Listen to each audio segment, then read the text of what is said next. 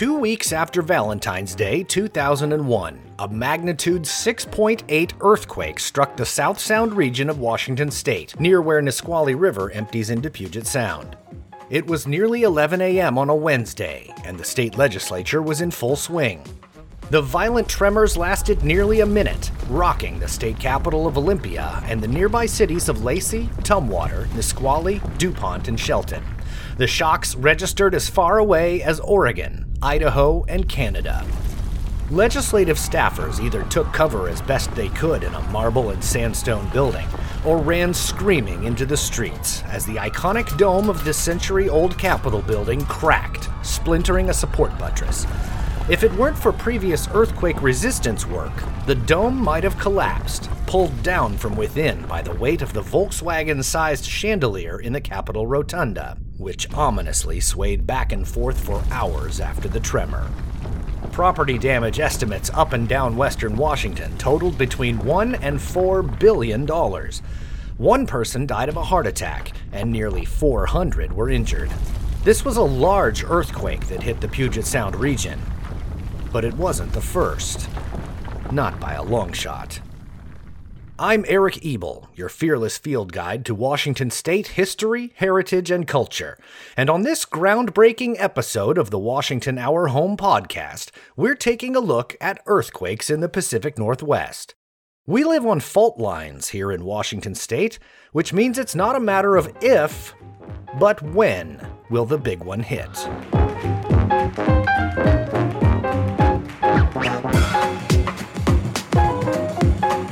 Thank you so much for joining me for another year of fun, fascinating folklore from the greatest state in the lower 48. I hope you had a nice holiday season and are off to a great start in 2021. Season 3 of the Washington Our Home Podcast begins right now. My father, the senior Fearless Field Guide, told me about a new show on Nat Geo, available through Disney Plus, called X Ray Earth. It offers an unprecedented look inside our planet using underground monitoring sensors scattered across the world. Many of those sensors, some 1,100 in fact, are located here in the Pacific Northwest and just off our coastline. The data provided by these sensors confirms what scientists have been warning us about for years. The entire western edge of North America sits atop a geologic hotspot known as a subduction zone, which is ultimately what puts us most at risk for earthquakes. But let's back up just a bit. Say you don't know anything about geology, or geography, or even Earth's northwestern hemisphere for that matter. Here's a quick and dirty summary of how plate tectonics works to help prime our discussion on earthquakes today. Millions of years ago, the surface of the Earth consisted of one enormous landmass called Pangaea and an even more enormous body of water called Panthalassa that was essentially the ocean, as it was the only one. All of this land and water floated atop a planetary lake of magma, which is basically superheated molten rock and metal. Even after they pay me the money, I'm still going to melt every city on the planet with liquid hot magma. We call it lava once it reaches the surface. The land and water made up the Earth's crust, and the magma just beneath it made up what's called Earth's mantle. Now, boiling hot rock and metal tends to be very active, generating gases and building pressure in various places, and swirling around the planet as it spins on its axis in space. Because of these forces, weak spots along the Earth's crust, both underwater and on land, would sometimes crack open to allow the release of this pressure, and hot magma would come to the surface, sometimes building mountains over eons, and sometimes just pushing open the crack a little wider each time as the lava cooled and became new land.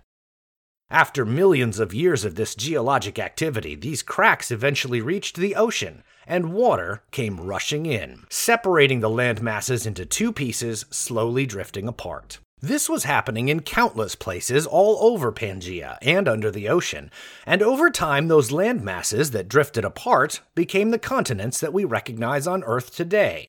It all happens so slowly that it can barely be registered as movement. But rest assured, it is happening.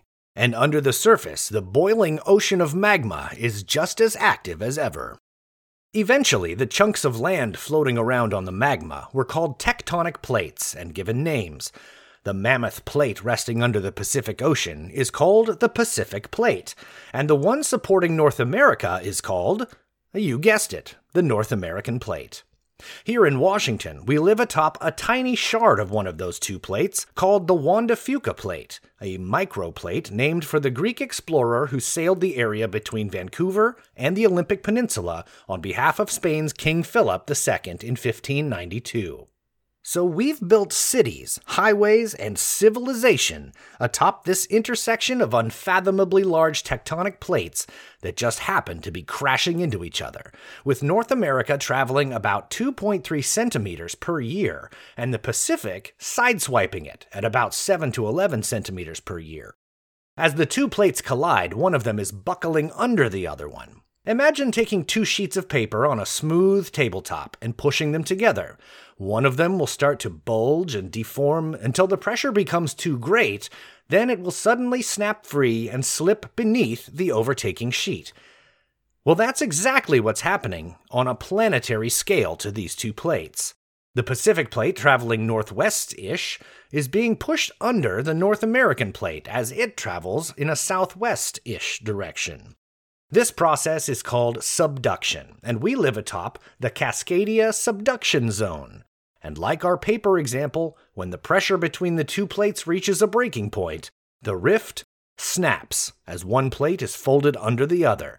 And when this happens, you guessed it again, my friends earthquake. How's that for a crash course in geology?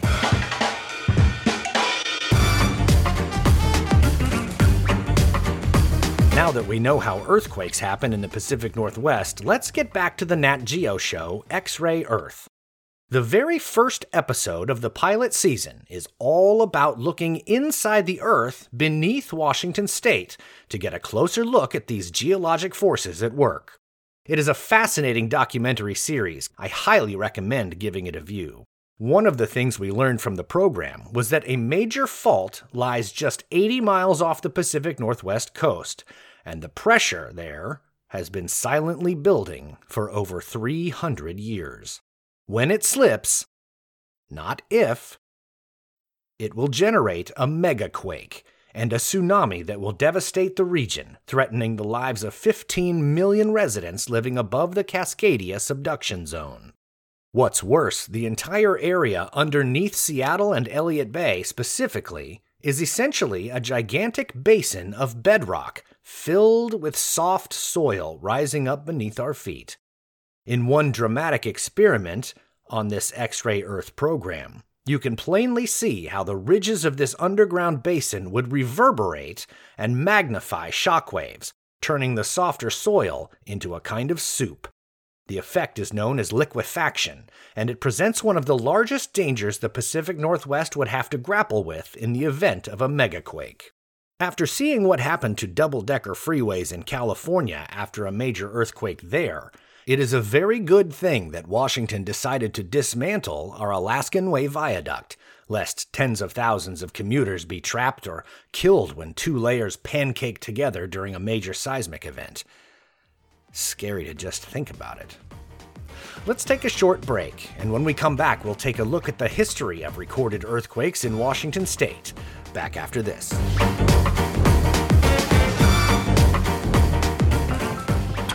If a natural disaster comes knocking, how prepared is your family? You can't just close the door on earthquakes, floods, or hurricanes and hope they go away. That's why it's important to make a plan now. Ready.gov/plan has the tools and tips you need to prepare your family for an emergency. So if disaster shows up at your doorstep, you'll be ready. Visit ready.gov/plan and make a plan today. Brought to you by FEMA and the Ad Council. Welcome back. It turns out that Washington state is no stranger to earthquakes. According to Wikipedia, there have been 10 earthquakes larger than a magnitude 5.0 in the past 300 years. The first occurred on January 26 in the year 1700. Scientists have figured out that it hit around 9 p.m. Pacific time and registered a magnitude between 8.7 and 9.2. And very quickly, you may be wondering why I'm not noting the magnitude of the quakes on the Richter scale, something almost all of us learned about as kids. Well, like the planet Pluto and math in general these days, apparently there's a new and more accurate way to do this, and scientists have developed multiple earthquake scales. To avoid confusion, we're just using the term magnitude, and the higher the number, the worse it gets. Anyway, the 1700 quake was so powerful it triggered a tsunami which reached the shores of Japan approximately 10 hours later.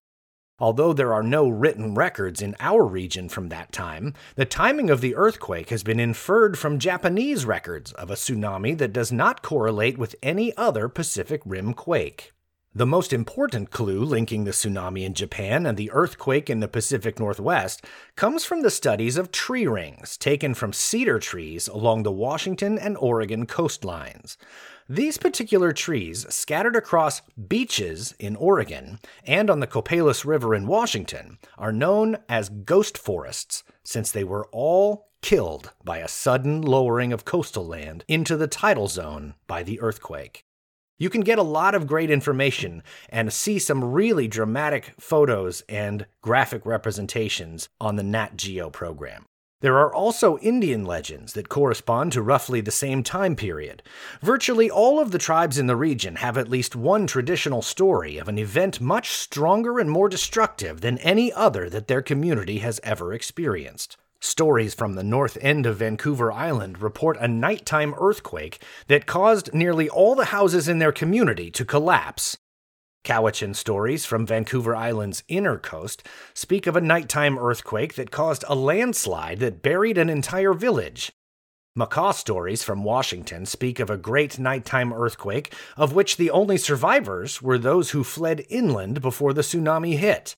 And the Quileute people in Washington have a story about a flood so powerful that villagers in their canoes were swept inland all the way to the Hood Canal. A little more than a century and a half later, Washington was struck by another series of earthquakes in the North Cascades region. The 1872 quake and subsequent aftershocks began around 9:40 p.m. Because the earthquake occurred before seismometers were a thing, the magnitude of the shock and its location were never precisely determined, but scientists studied the intensity reports for the event and proposed various epicenters based on this limited data. One study estimated a magnitude of 6.5 to 7, with a proposed epicenter on the east side of the Cascade Range near Lake Chelan. The results of a separate study indicated that it may have been an even larger event, placing the shock directly under Ross Lake in the North Cascades. During the initial 24 hours, the aftershocks were strong enough to be felt in Idaho and into southern British Columbia. The intensity of the shocks waned as time passed, but a year after the main quake, they were still occurring. The area around Entiat remained seismically active well into the 20th century, leading to the speculation that the earthquakes were actually long lived aftershocks from the 1872 event. One fascinating legend from that time period involves a certain U.S. Army cavalry captain named Benjamin Ingalls. In 1855, Ingalls was surveying in the North Cascades when he reached a canyon that contained three alpine lakes connected by a mountain stream. He described the two outer lakes as dark and bottomless, but the middle lake, he observed, was a sparkling emerald color. On closer inspection, Ingalls found that the shore of the middle lake was littered with gold ore embedded in quartz. Ingalls was, of course, overjoyed and hastily finished his surveying mission. He made a map to the lakes and buried it near what is now Mount Stuart, with the intention of returning later without his men. In the spring of 1861, Ingalls took his son Benjamin Jr. and a few trusted friends and joined a prospecting group headed from Portland, Oregon to British Columbia along the eastern side of the Cascade Range. Secretly, they detached from the group at Peshastin and headed east into the mountains in search of the Lake of Gold. As the group proceeded on foot, they passed through a thicket of trees. Some low hanging branches caught the trigger of a rifle carried by the man following Ingalls. The rifle discharged and Ingalls was shot in the back. He lingered for two days as his companions reversed course and carried him back toward Peshastin, allowing him to relay details of the map and the lake's location to one of his trusted friends before he succumbed to his injury. He was buried across from the mouth of the Wenatchee River on the Columbia River's eastern bank. When the North Cascades quake hit, it is speculated that the force was so powerful that it crumbled the mountaintops surrounding the valley, burying the lakes in earthquake debris. Ingalls' companions mounted several successive attempts to locate the gold based on his dying description of the location, but they were never successful.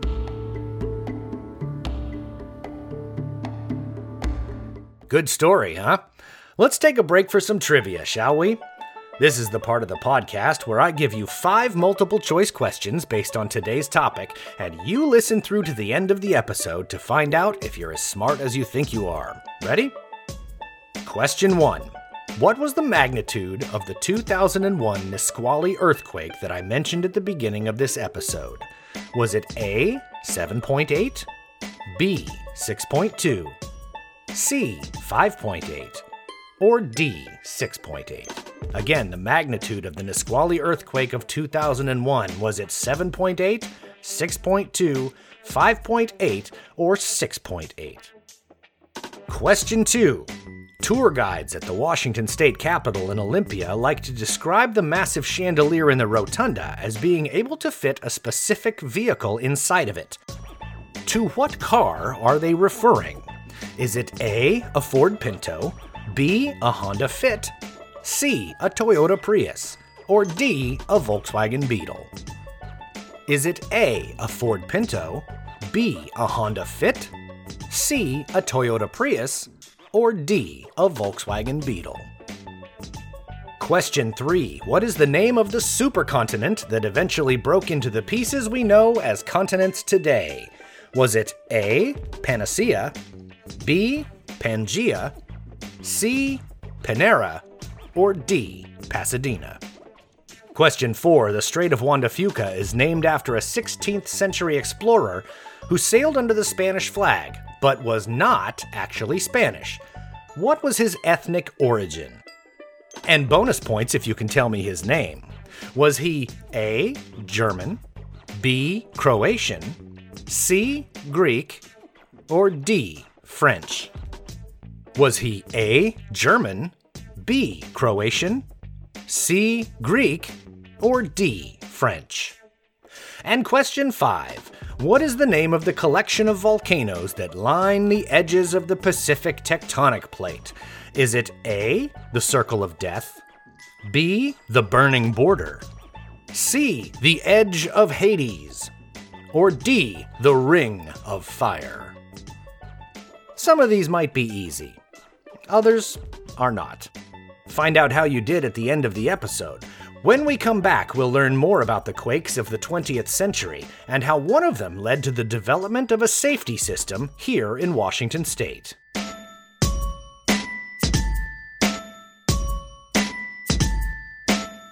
Dealing with COVID 19 is uncharted territory, and everyone has different challenges. People may feel anxious, down, or overwhelmed. For some, these feelings can lead to changes in sleep patterns, an increased use of alcohol or drugs, or withdrawing from the people around them. If you know someone who's having a hard time coping, you can help by reaching out to talk and listen. To learn more about how you can help someone in need, call the Suicide Prevention Lifeline at 800 273 TALK. Brought to you by the state of Washington. Welcome back to our groundbreaking, earth shattering episode on earthquakes in the Pacific Northwest. Taking a look at the 20th century, on April 29, 1945, there was a magnitude 5.5 quake centered near North Bend that did some minor damage here in Washington. Chances are, however, it was overshadowed by the ongoing World War II Battle of Okinawa, the sudden death of President Franklin Roosevelt a few weeks earlier, and the confirmed suicide of Adolf Hitler, which happened the very next day. A 7.3 earthquake struck Vancouver Island in 1946, one of the most damaging earthquakes in the history of British Columbia. This is Canada's largest onshore earthquake. Here in Washington state, some chimneys fell at East Sound on Orcas Island, and a concrete mill was damaged at Port Angeles. In Seattle, some damage occurred on upper floors of tall buildings and one bridge was damaged. The shock was felt strongly in Bellingham, Olympia, Raymond, and Tacoma, and the earthquake was powerful enough to knock the needle off of a seismograph at the University of Washington. Three years later, a 7.1 magnitude quake struck between Olympia and Tacoma, killing eight people and injuring 64. Damage in Olympia from the earthquake was estimated between $500,000 and $1 million by Governor Art Langlie. Eight buildings on the state capitol campus were damaged by the earthquake, as well as the old Capitol building in downtown Olympia, and a 23 ton cradle on the east tower of the Tacoma Narrows Bridge fell 500 feet, injuring two men. The earthquake caused geysers to explode along the railroad tracks in the Tacoma tidal flats and in Puyallup. Chimneys throughout western Washington collapsed. In Seattle, nearly every building in the Pioneer Square neighborhood was affected in one way or another, with damage ranging from lost parapets to entire floors, and in some cases, entire buildings that needed to be demolished in the following years. A couple of quakes in more recent memory happened in the 1960s. One struck Clark County in 1962, and another just south of Seattle in 1965. The 65 quake registered a 6.7, causing about $20 million in damages and killing seven people, three by falling debris, and four others from heart attacks. Single story, unreinforced brick buildings took the brunt of the damage, and minor damage like fallen chimneys and cracked mortar was reported everywhere. The two Boeing plants at Renton and Seattle, both built on artificial fill and mud flats, suffered major damage, Nearly a quarter mile of Union Pacific Railroad track hung suspended in the air after the fill dirt beneath it slid away from the line outside Olympia. The state capitol building suffered cracking to the dome and supporting buttresses, leaving it in a condition where a major aftershock could have caused a complete collapse. The damage and deaths in the 1965 earthquake were tragic but they helped bring about the installation of the Pacific Northwest Seismic Network in 1969. The PNSN collects and studies ground motions from about 400 seismometers in the states of Oregon and Washington. PNSN monitors volcanic and tectonic activity, gives advice and information to the public and policymakers, and works to mitigate earthquake hazards. It was the PNSN that successfully used seismic activity data to predict the 1980 Mount St. Helens eruption, after which monitoring was expanded to other Cascade Mountain volcanoes. The Pacific Northwest Seismic Network, in conjunction with the Cascades Volcano Observatory of the U.S. Geological Survey, now monitors seismic activity at all the Cascade volcanoes in Washington and Oregon. 36 years after the 1965 quake that created the PNSN, the Nisqually earthquake of 2001 prompted a significant expansion of that network, as well as the demolition of Seattle's structurally unsound Alaskan Way Viaduct. Following the quake, many buildings and structures in the area were closed temporarily for inspection, including several critical bridges, all state offices in Olympia, Boeing's factories in the Seattle area, various schools across the state also closed for the day. The 4th Avenue Bridge in downtown Olympia was so heavily damaged that it had to be torn down completely and rebuilt. In Seattle, the Alaskan Way Viaduct was replaced eventually with the State Route 99 tunnel and an expanded Alaskan Way on the footprint of the old viaduct. The new tunnel now is designed to withstand a magnitude 9.0 earthquake.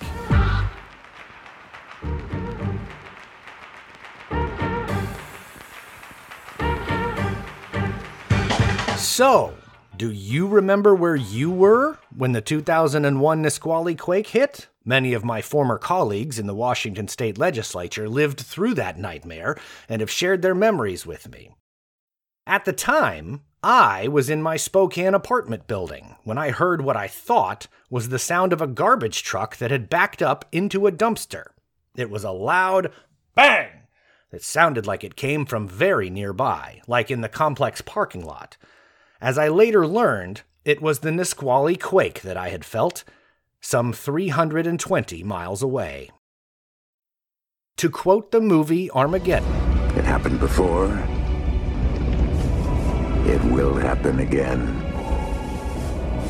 It's just a question of when.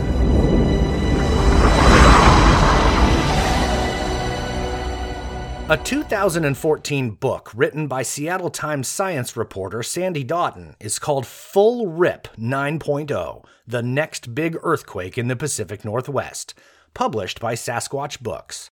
It introduces readers to the scientists dedicated to understanding the way the Earth moves and describes what patterns can be identified and how prepared, or not, we are here in the greatest state in the lower 48.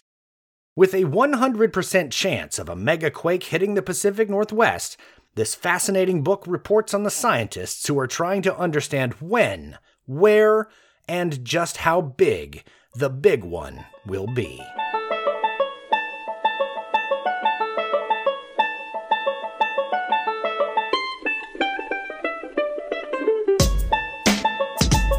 Time for your answers to this episode's trembler inducing trivia questions.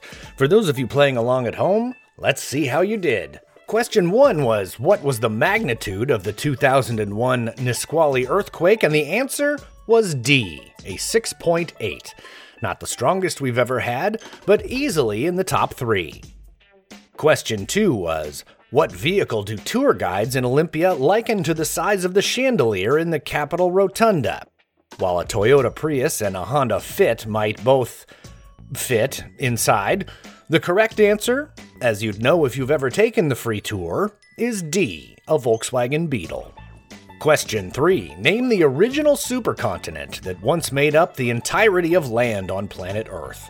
Your incorrect answers were A. Panacea, a solution or remedy for all difficulties or diseases, C. Panera, an American chain store of bakery, cafe, fast casual restaurants with over 2,000 locations.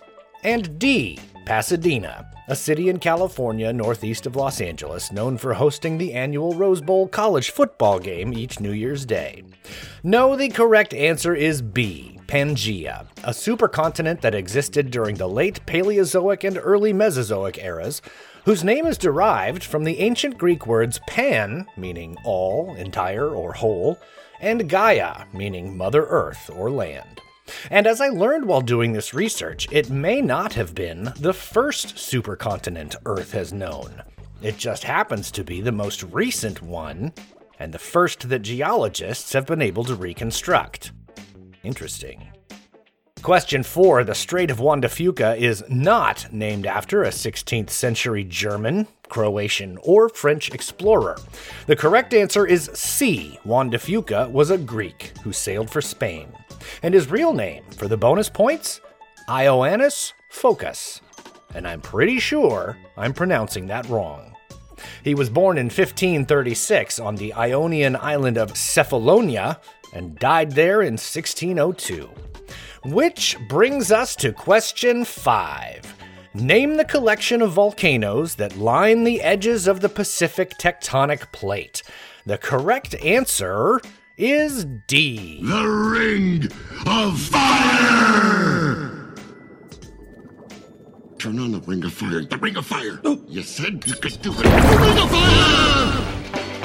I fell into a burning ring of fire. I went down, down, down, and the flames went higher.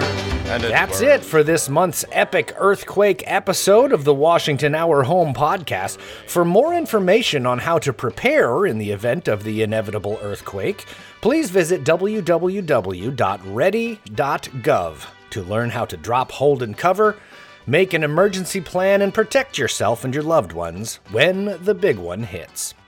Next month, we're taking a look at a darker time in Washington state history when labor and ethnic tensions got the better of tolerance and inclusivity. The Chinese expulsion occurred in February 1886 when a group of Seattle residents tried to force Chinese immigrants out of the city.